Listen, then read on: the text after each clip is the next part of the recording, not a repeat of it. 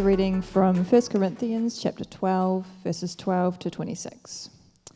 The human body has many parts, but the many parts make up one whole body. So it is with the body of Christ. Some of us are Jews, some are Gentiles, some are slaves, and some are free. But we have all been baptized into one body by one Spirit, and we all share the same Spirit. Yes, the body has many different parts, not just one part. If the foot says, I am not part of the body because I am not a hand, that does not make it any less part of the body. And if the ear says, I am not part of the body because I am not an eye, would that make it any less part of the body? If the whole body were an eye, how would you hear? Or if your whole body were an ear, how would you smell anything? But our bodies have many parts, and God has put each part just where He wants it. How strange a body would be if it only had one part. Yes, there are many parts, but only one body. The eye can never say to the hand, I don't need you. The head can't say to the feet, I don't need you. In fact, some parts of the body that seem weakest and least important are actually the most necessary. And the parts we regard as less honourable are those we clothe with the greatest care. So we carefully protect these parts that should not be seen, while the more honourable parts do not require this special care. So God has put the body together such that extra honour and care are given to those parts that have less dignity. This makes for harmony among the members so that all the members care for each other. If one part suffers, all the parts suffer with it. And if one part is honoured, all the parts are glad. And together we pray. Glory be to the Father and to the Son and this is a reading from 1 Corinthians chapter 12 verses 12 to 26. The human body has many parts. Tēnā koutou katoa. Ko tangiti ki o tōku maunga. Ko raukawa tōku moana. Ko Tāmaki Makaurau tōku kainga. No whanganui tara aho.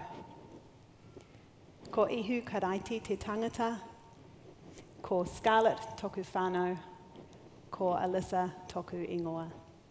Nō reira, tēnā koutou, tēnā koutou, tēnā koutou katoa. Well, good morning, everybody. As most of you know, my name's Alyssa, and it's really exciting to be here today sharing with you. My husband, Matt, and I um, moved up from Wellington to Auckland when we had just got married. We'd been married six months, um, and I highly recommend doing that if you've got a really close family. Gave us a great time to be able to get used to being married outside of the fishbowl, which was great. Uh, we thought that we would be here for about five to ten years. We moved up. I was studying to become a naturopath and medical herbalist, and Matt was getting involved in the creative industry. But we are now into our 12th year here. I have birthed three Aucklanders, which still, I don't know how I feel about that. Uh, they're looking, yeah, there we are. Nice shot where the Rangitoto seemed appropriate. It's quite weird when your kids are born somewhere completely different to you in a place where you once never thought you'd live. Anyway, um, but we are now also in the middle of a really sizable house renovation. So, because of that and the much warmer weather, we're probably going to be in Auckland for I don't know how long now. Um, but we have been part of the St. Augustine's whānau right from the very start. I joined the staff team about a year in, and um, Matt's a bit of a creative whiz and was able to be part of the team that really has shaped how St. Augustine's look visually. In fact, the gorgeous wee native birds we have um, for our kids' ministries are his creations, and there's lots of his design that pops up about the place. So for us as a family, we're fully in. This is us here. But as Newt said, this talk today brings to a close our series Te Whānau the family of God. And we've been on this journey discovering that the call of humanity to be God's image bearers is found in the healing of humanity as a family. And this is where every nation, tribe, and tongue can be encompassed and united around the one true life giving God. The original Eden ideal, right? Which of course is what we see Jesus doing today and is reflected in the radical cultural and ethnic diversity of Christianity. So, that's a really nice idea. Together as a family, we're imaging the glory of God. But what does that really mean in our day to day? What does that mean when we're here together? I love a good sermon that makes me think, like I'm sure we all do, and we're really fortunate here at St. Augustine's that we get lots of those. But the real money lies in where there's change change in my heart, change in my thoughts and my attitudes, change in my actions. Because being part of God's family is not about thinking nice thoughts. Being part of a family is something we do, we participate. A family is where we grow and mature. A family is where we take responsibility. And a family gives us a place to stand. When we participate in family and welcome people into our family, we not only express God's love for people, we show them what God is really like. Psalm 68, 7 to 8 there we go, says, Sing to God, sing in praise of his name. A father to the fatherless, a defender of widows, is God in his holy dwelling. God sets the lonely in families. And community is really important to God. He himself exists in community God, Father, Son, Spirit. And he openly welcomes us into his life and community. Um, I've always been really fascinated by the American concept of the country club. Comes from being a long-time Gilmore Girls fan. Um, you know, these places that have amazing, beautiful grounds. You can play golf, you can swim, you can sauna, you can get endless massages. Sign me up now. Um, all with other people who've also paid these exorbitant dues to belong. The exclusive member, members only club that decides who's on the inside, who belongs, and who's on the outside. Lucky for some, right? Well, Thankfully for us, God's family is the total opposite of this idea. God's family is for everyone. So when we do something as little as include others, or when we welcome outsiders in, that makes it a really big deal. Because when we do this, we're reflecting how God includes us in his community. And when we serve and care for each other, we're revealing how God serves and cares for all of us. And when we do this, we create a culture where many people can come and experience and meet God for themselves. The way that we welcome and include reflects God's heart of welcome to us. So, what I'm saying is, a welcome is not just a welcome. So this means that as a family, we're called to engage. Family is not a sideline sport, is it?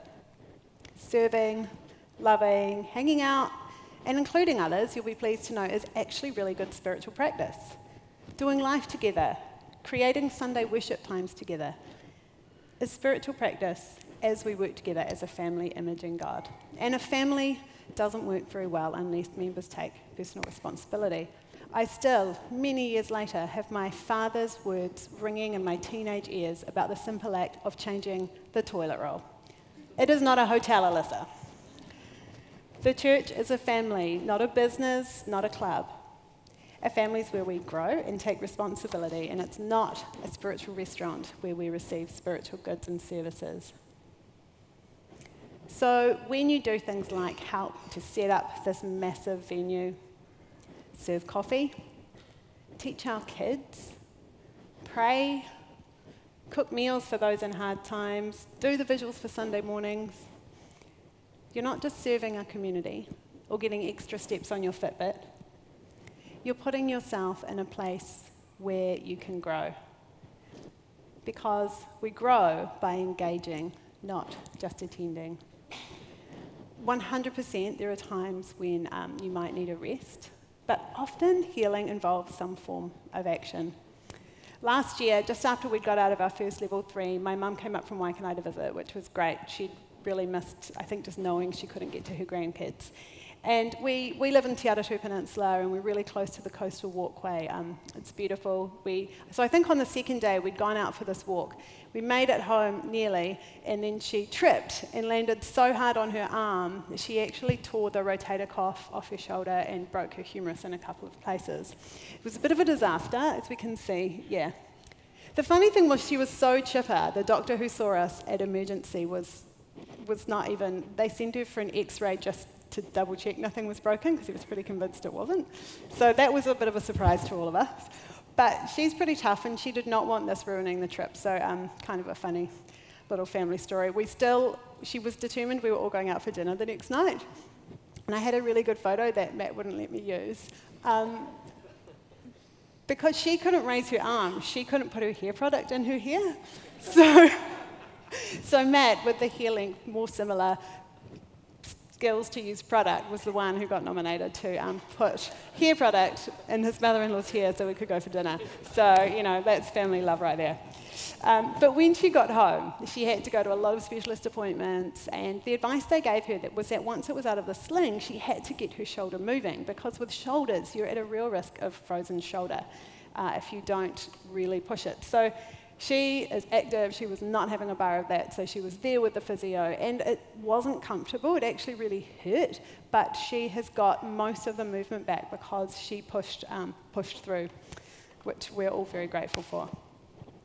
So when we engage and are actively participating, we don't just see the benefits, um, we also, sorry, see the benefits to our own spiritual health because practice leads our hearts. We don't wait to feel included before we get involved. We get involved and then we feel included. And involvement is where relationship grows. Another couple of practices we get involved in that shape our hearts are praying and giving financially. Because praying and giving financially um, are two practices that, when we invest in them, they directly affect our hearts.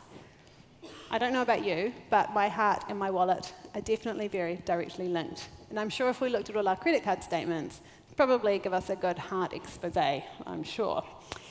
And praying engages us to the very core of our being. We've got a prayer team that's always welcome to new people joining. Every Sunday morning, we're here praying at 9:45 um, before the service, and everybody is welcome to be part of that.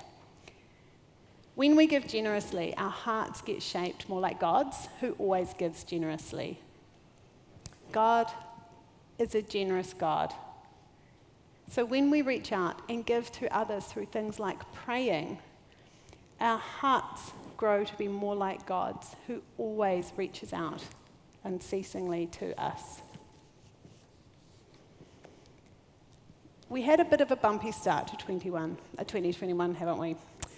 Along with the COVID lockdowns, just before we were due to come back to start church, we found out that we couldn't meet at Auckland Girls Grammar for the first five weeks. So, quick pivot, as the word seems to be, and um, we found ourselves at the Curate venue, which was awesome for the first five weeks. Probably lots of you were there. But we thought because it was a new place, you get lots of new people, what we would do is we would start the service with coffee and pastries to give people time to find a car park, find their way, catch up, take all the stress out. It was great. It worked really well. The pastries were amazing. Um, I still dream about those. But what we found, which was quite surprising, the team inside the auditorium noticed such a difference when people came into the service having connected with one another before they entered in. They were, the, the difference in leading was just huge. So when we came back to Auckland Girls Grammar, we made the deliberate decision. It wasn't because we thought you'd all leave if we stopped offering you coffee before the service. It was because we realised that there's actually a real importance in gathering before we come in. Um, it actually supports whakawhanaungatanga, which is such a beautiful concept and really encompasses the value and the importance of doing the business from a place of relationship it's the importance of being well connected, establishing relationship, valuing relationship. When we come into the auditorium from that place, we come in with a much stronger identity in our whānau connection than as individuals. And there is such a difference when we worship in that place because God's desire is that he is encountered in the midst of his family. We've read this morning about the body of Christ. The family of God is the body of Christ now. A healthy, functioning body needs all its parts to work effectively together. Doing what they need to do, understanding their individual significance, but also their interdependence with the rest of the body. And we know this. For most of us, this is not going to have been a new scripture. But for how many of us might we still underestimate what we bring, what our role is? Do I feel like I'm a little toe and not as important as a head? Am I enough? Are these the things that we can ask ourselves? Um, one of the most memorable meals of my life I ate in my 20s. I had moved to a new city to go to Bible college, and I didn't really know anybody, um, but I'd met one of my lecturer's wives at church on a Sunday, and she'd invited me to come over. She lived just a couple of houses up the street. We'd had a really great time just hanging out, connecting, and I'd really just appreciated the time that she'd given. But then she turned it up a notch and invited me to stay for dinner, saying, we're just having mince on toast. So I need to be very clear about something right now. Soggy is my most unbearable food texture. I don't do croutons in soup. I avoid trifle. I've only just recently allowed Weet-Bix into my house. So growing up, soggy kind of uh, mince on toast sort of topped my least desirable meal options. But this mince on toast was probably the most delicious meal I ate that entire year. Because it wasn't about the food, it was that I was new and I was welcomed and included. With no fuss, no fanfare. In fact, being invited for mince on toast made me feel like more part of the family than if they'd waited and invited me for a meal that was more Instagrammable. The family of God, the body of Christ, St. Augustine's church family needs you. Mince on toast, Uber Eats, homemade gourmet, and all. Don't count yourself out because every part of this body has a part to play, and we're lesser for it when we're missing a part. We're lesser for it when we're missing you. And the truth is, what you can offer is exactly what we need you being you. Sometimes just a smile or a conversation can be enough to make somebody's day. My twin sister lived in Mexico for a number of years, and I still remember the first Christmas um, with her away because mum still set a place for her. Because family isn't family when a part is missing. You may be a friend or you may be a guest, but if you consider yourselves part of our whānau, then there is a place set at the table for you. We want the family to be a place where people feel safe, where you're restored and fed. But the danger to every single one of us is that we can get stuck in the familiar and the safe, and we don't grow. Did you know that when we walk into a room, our brains are wired to search out familiar faces for our safety? We naturally all do that. So, naturally, for most of us, unfamiliar people are not a safe place. Not so great in a church, right? So, what do you do when you're sitting by somebody that you don't know? if we're honest, most of us, including me, actually need to have a little push to get outside of our comfort zones. Because outside our comfort zones is where we grow as people and in our responsibility in a family, so that we don't stay teenagers forever. Sometimes this means experiencing what it means to be on the other side, a new person, a minority, someone in an unfamiliar environment.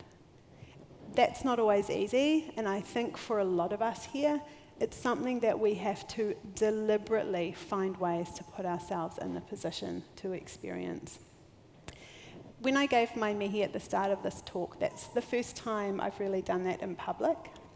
And uh, it's probably the scariest part of this whole talk. Um, but that I could do this is thanks to the Te Reo for Matariki course that Joanne Ford um, has held the past two Sundays, which hopefully she'll do again. It was for those interested in beginning a journey, learning some basic te reo, some simple greetings, a way of starting to create a bridge between cultures. And there were 24 people who signed up, which was awesome. It was such, such a great time. Some more nervous than others, but all willing to take the risk of making mistakes to learn and to grow. Getting uncomfortable is how we grow. For those of you who are involved in Guess Who's Coming to Dinner this week, and we do have um, some few more openings on Friday and Sunday, so flip me an email if you're interested. As you wait for guests to arrive, or if you're a guest travelling to the home of unknown, un, un, un, an unknown, I want you to notice and to sit with those butterflies in your stomach. Notice if you're sweating a bit more than normal. How's your heart rate? Are you battling fight or flight and kind of opting for the latter? And remember that next Sunday when you come back to church.